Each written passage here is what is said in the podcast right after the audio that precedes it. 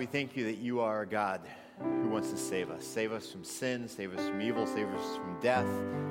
We thank you that you so love the world, that you sent your one and only Son, that whoever believes in him shall not perish, but have everlasting life. Lord, we thank you for these truths that we get to celebrate every single day of our lives if we choose to. And we thank you that through faith in Christ, again, death doesn't hold us down. So, Lord, we thank you for these tremendous truths. And I pray that as we open the scripture today, that you will show us how we can grow in being faithful to you, how, can we, how we can enjoy you more thoroughly, glorify you more faithfully.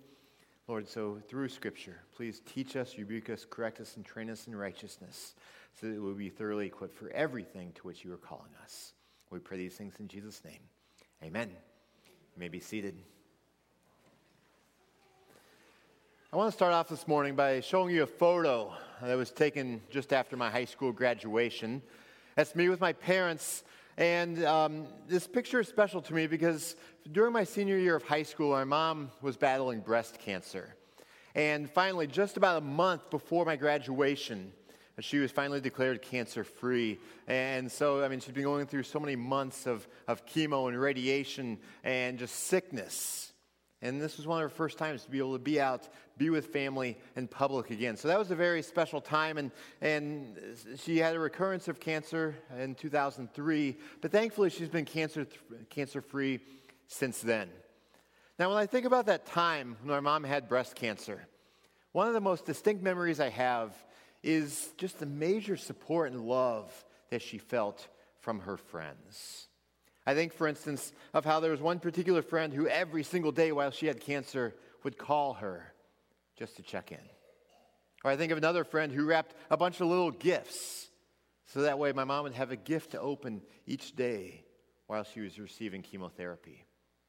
There were so many different friends who would come and sit with her while she was receiving chemo treatments. One friend in particular came in and unannounced, she brought a wash basin and a bottle of lotion. And while my mom had the chemo drug dripping into her arm, this friend washed and then massaged my mom's feet. And these were just little pictures of the love, of many other examples of that love that were shown to my mom during that time. And that made a world of difference for her. Because that season of having cancer was difficult. It was not only discouraging, it was uh, left her in a bit of a depression. I mean, it, was, it caused tremendous pain to her body. She couldn't eat very much. Um, it was just sad for her not to be able to be involved with her children's activities. It was my senior year of high school, my sister's freshman year, but she was very limited in her ability to get out and be around people. On top of that, she felt like Satan was just trying to convince her that her life doesn't mean anything. And so these friends, as they showered love on her, were really serving as the hands and feet in Jesus, encouraging her and lifting her up through this difficult time. Now, we sang a few minutes ago that everyone needs compassion. Everyone needs compassion. We live in a broken world that, that just wears people down. It discourages us, whether it's because of cancer or other sickness, whether it's because of financial challenges or just family or friend challenges or, or just uncertainties about the future or some of the other difficulties that we can have. Everyone needs compassion. We sang in that same song, about a Savior. We need a Savior, and thankfully, God has provided us with a Savior through Jesus. But we also, as you go through life in this challenging world, we need people around us who can support us, Christian friends who can support us, who can encourage us, who can pray for us, who can laugh along with us, also cry with us at times. Christian friends who can challenge us, who can hold us accountable, or if, if need be, sit with us while chemotherapy is dripping into our arms, which will ravage our bodies, hopefully on that pathway of healing our bodies. Today we're talking about a habit of grace known as friendship. I invite you to turn your Bibles to two different places. Put a bookmark over in Hebrews chapter 10, but then also, if you could, turn to Acts chapter 2, which is where we will start this morning. We are in a series right now that is called Habits of Grace. Habits of grace is all about practical patterns that we can implement in our lives to help us to grow in enjoying God and in glorifying God on a daily basis. And we've been looking through this series at these different patterns, things like the importance of internalizing the Bible into our lives, We've looked at the value of, of praying and fasting and resting.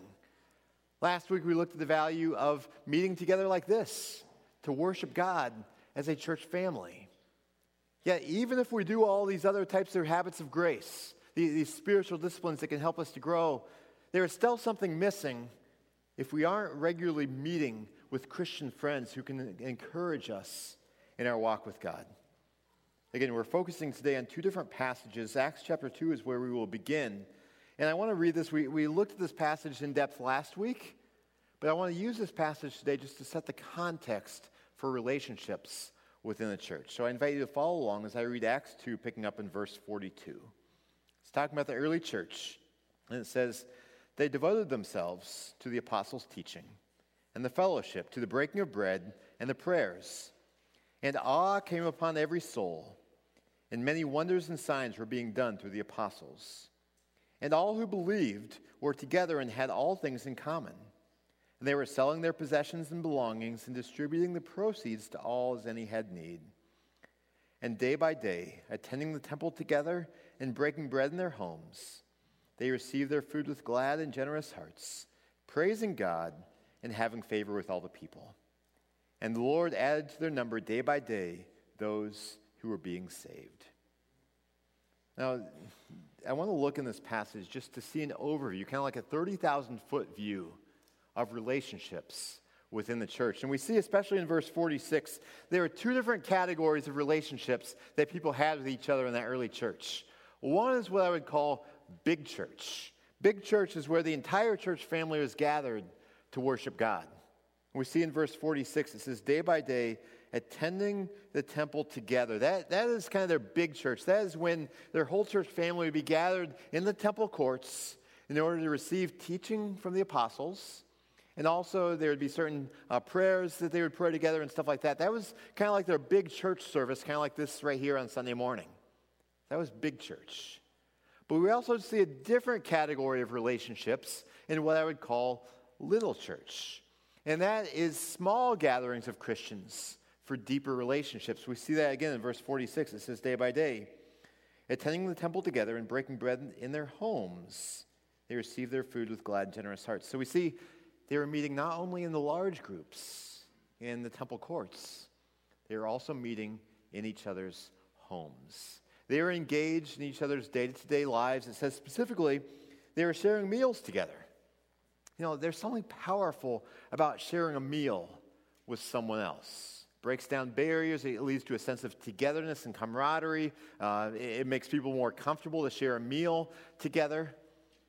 So that's what they were doing back there in the early church. They had big church, they had little church. And again, I think about the power of sharing meals. Shelley and I have enjoyed through the years being able to welcome a variety of people into our homes for meals. It's a great way, especially to get to know neighbors when they move into town. Also, every month, we host a potluck at our house, just with younger families, mainly from within the church, but also from the broader community. And these potlucks are, basically like small churches in terms of that size 30, 40 people typically, um, younger families. But they are great ways just to get to know each other. Just the informal conversations that happen around the table or afterwards when people are sitting in the living room or sitting in the basement while kids are playing. It's a way to build togetherness to help people get to know each other. They really sow the seeds of deeper relationships.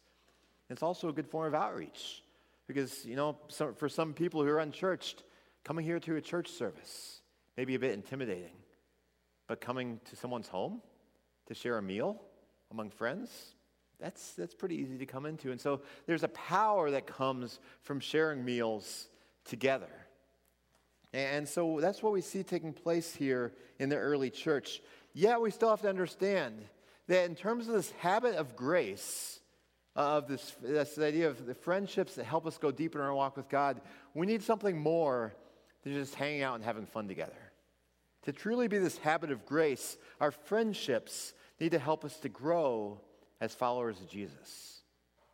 If you were here back in early January, you may remember how we began this series. We began by focusing in 1 Timothy chapter 4 where it says in verses 7 and 8, train yourselves to be godly. For physical training is of some value, but godliness has value for all things. And so, in order for our friendships to serve as this habit of grace that biblically will help us to move forward in our relationship with God, it's important that, that our friendships are training us in godliness.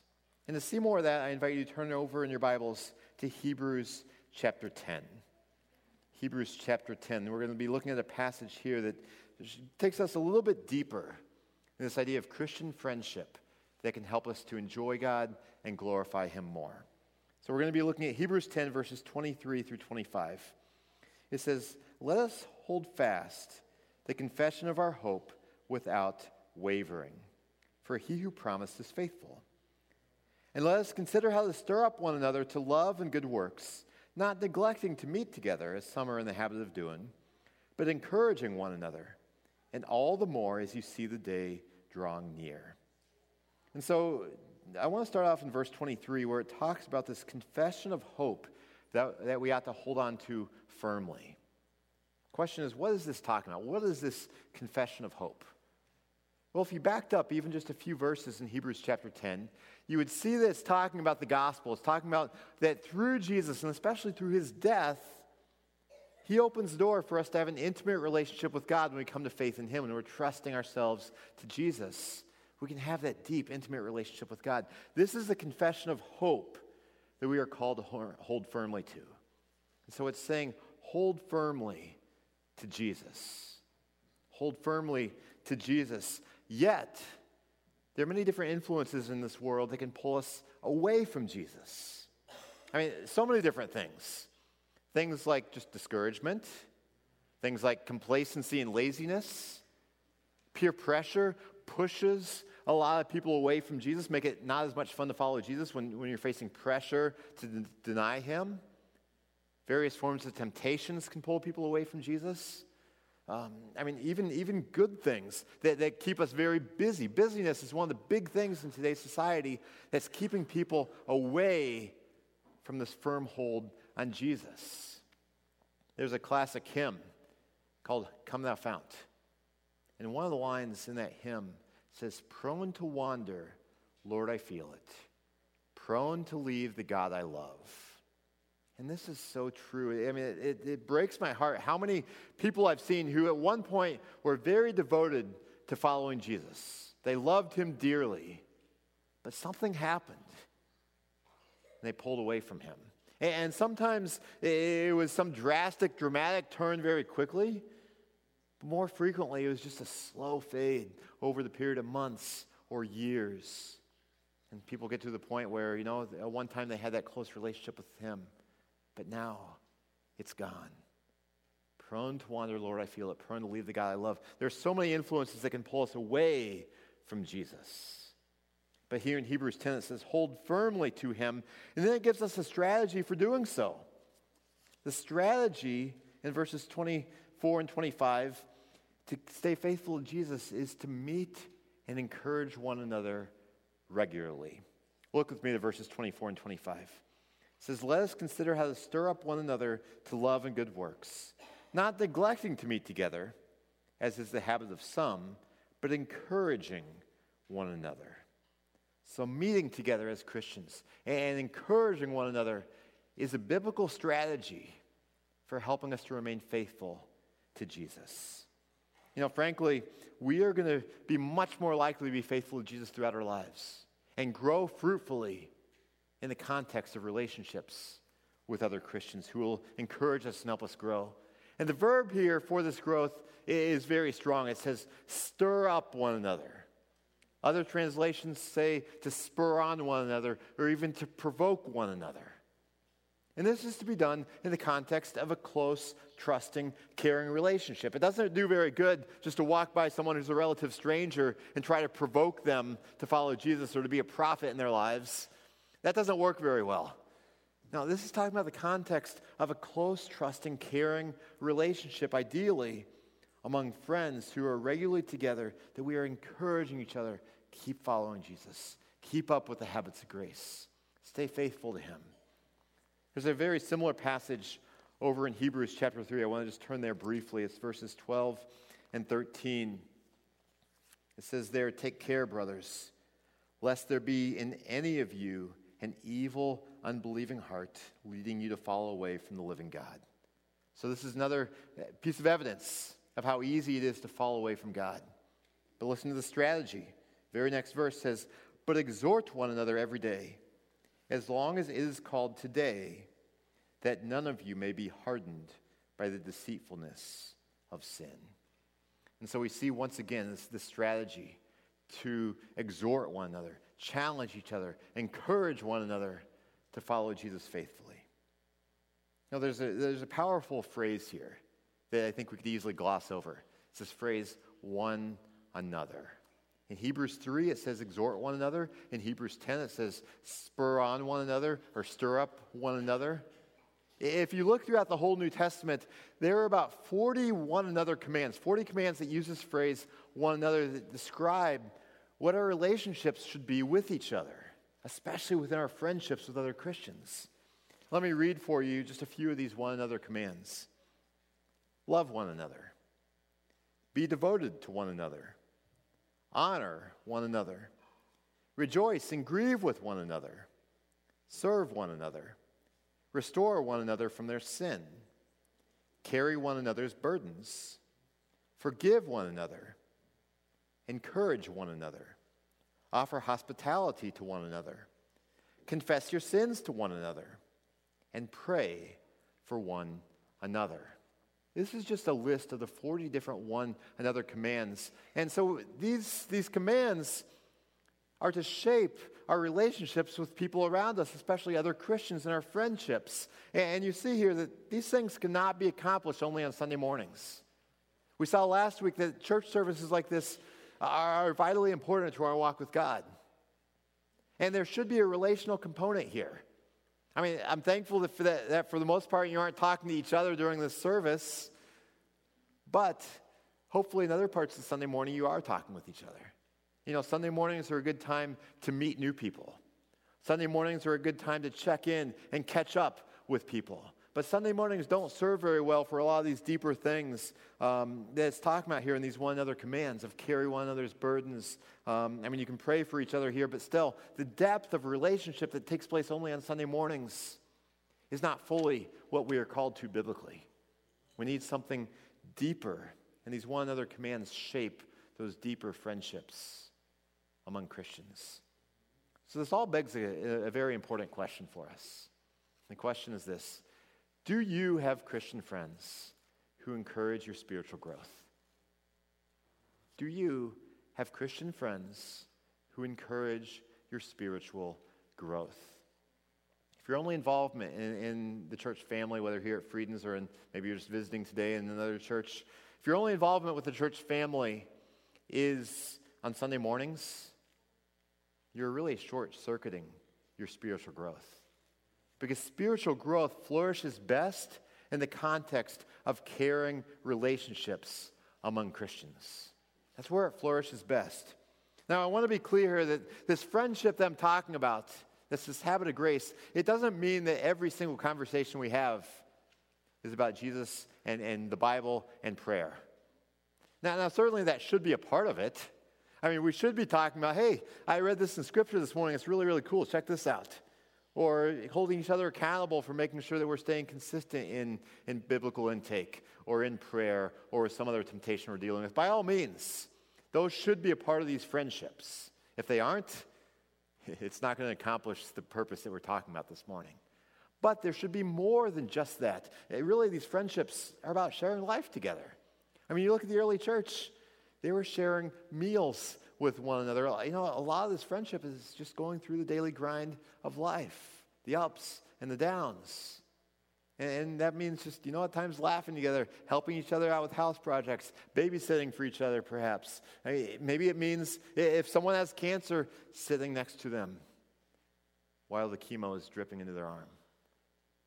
Friendships should be lived out in the daily grind of life but you know what? That is really, when we talk about habits of grace, that is where the habits of grace should be making a difference in the daily grind of life, helping us to enjoy and glorify God more faithfully, just in the ups and downs of every day. And so, so I hope you're seeing that, that friendships among Christians are vital to help us to grow, and they are vital in really helping us to apply the other habits of grace that we've been talking about through this series. Now, here, here at Friedens, I mean, we have we were talking earlier about the big church and the little church type of thing. I mean, we have big church going right now of the church family together, but at the same time, we need these little, smaller settings for relationships. And so, one of the ways we help facilitate that is through small groups.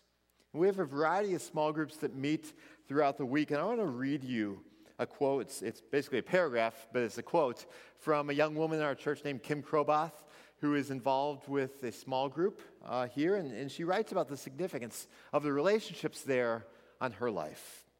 Kim writes, I am so thankful for the family I have found in this small group. Whether I talk the whole time or don't say a word, I know I'm in a safe place. Everyone is accepted for who they are, no matter how much they know about God or the Bible. I have come to love these ladies as sisters and true friends. We share what is on our hearts, pray for each other, and encourage each other. And of course, we laugh too. I have learned so much from our discussions in my time alone with God. The accountability of this group has helped deepen my relationship with the Lord by keeping me in the Word and in prayer. These women have encouraged me from day one, and I feel very blessed to be a part of their lives. Our times together are a gift. So that's a picture of the value of meeting together in smaller groupings to encourage each other, to pray for each other, to hold one another accountable. And one of the things about Kim, if you know Kim, you know that, that she has quality Christian friendships outside of that group as well. And that is setting her up well to keep following God, keep following Jesus throughout her life. Now, if you are interested in small groups, if you aren't in one, we list out a number of them in our bulletin. Uh, if you want to get in one, please talk with Pastor Greg. He would love to be able to help you get connected with a small group that will help you go deeper in your relationships with others as well. Now, you may be hearing about small groups and think, you know, I'm so busy, or, you know, I'm just kind of shy, kind of reserved, introverted, and I, I can't see myself really ever being comfortable in that type of group. I would say if that is you, still know that it is absolutely vital you have relationships with at least one or two other committed Christians who will help you continue to follow Jesus faithfully. That is vital. And if you're looking at your life realizing, you know what, I don't really have those relationships, well, get in a small group. Or if you want just a, a very simple, easy strategy, find someone. Maybe it's in fellowship hall after a service, maybe it's in a class on Sunday morning. Invite them over for dinner. That is a very biblical and practical way to build a relationship with someone. And see, maybe it would go deeper. Maybe it would become that type of friendship that iron sharpens iron as one person sharpens another, according to Proverbs.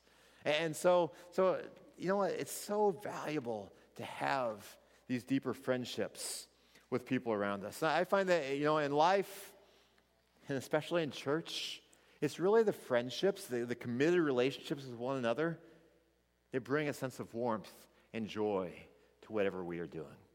To me, that's particularly true in church. I don't know if you've um, attended recently a church that, where you don't know many people.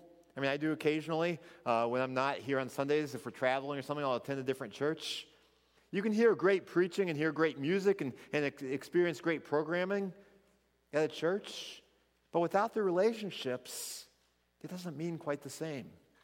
I think back in college when I started getting serious about Jesus and serious about God, it was the friendships that truly helped me grow and the friendships that made church so much more fun. I, I think back to college on Sunday mornings, I would host breakfast at my house. And you see that uh, sizable breakfast as well.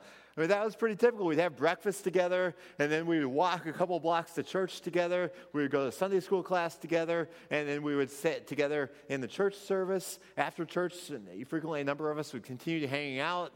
And then, you know what, those friendships spilled over to the rest of the week.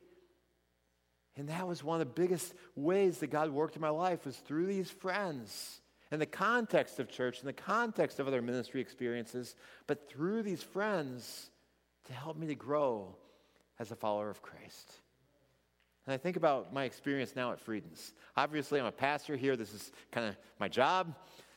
But at the same time, to me, a big part of what makes Friedens special for me is not just that it's a job. It's not just that I see God at work here, it's the relationships that are here that make Frieden special. Yes, we have great music. Yes, we have quality programming. Yes, I think sermons are pretty decent here. Hopefully, you maybe think the same thing.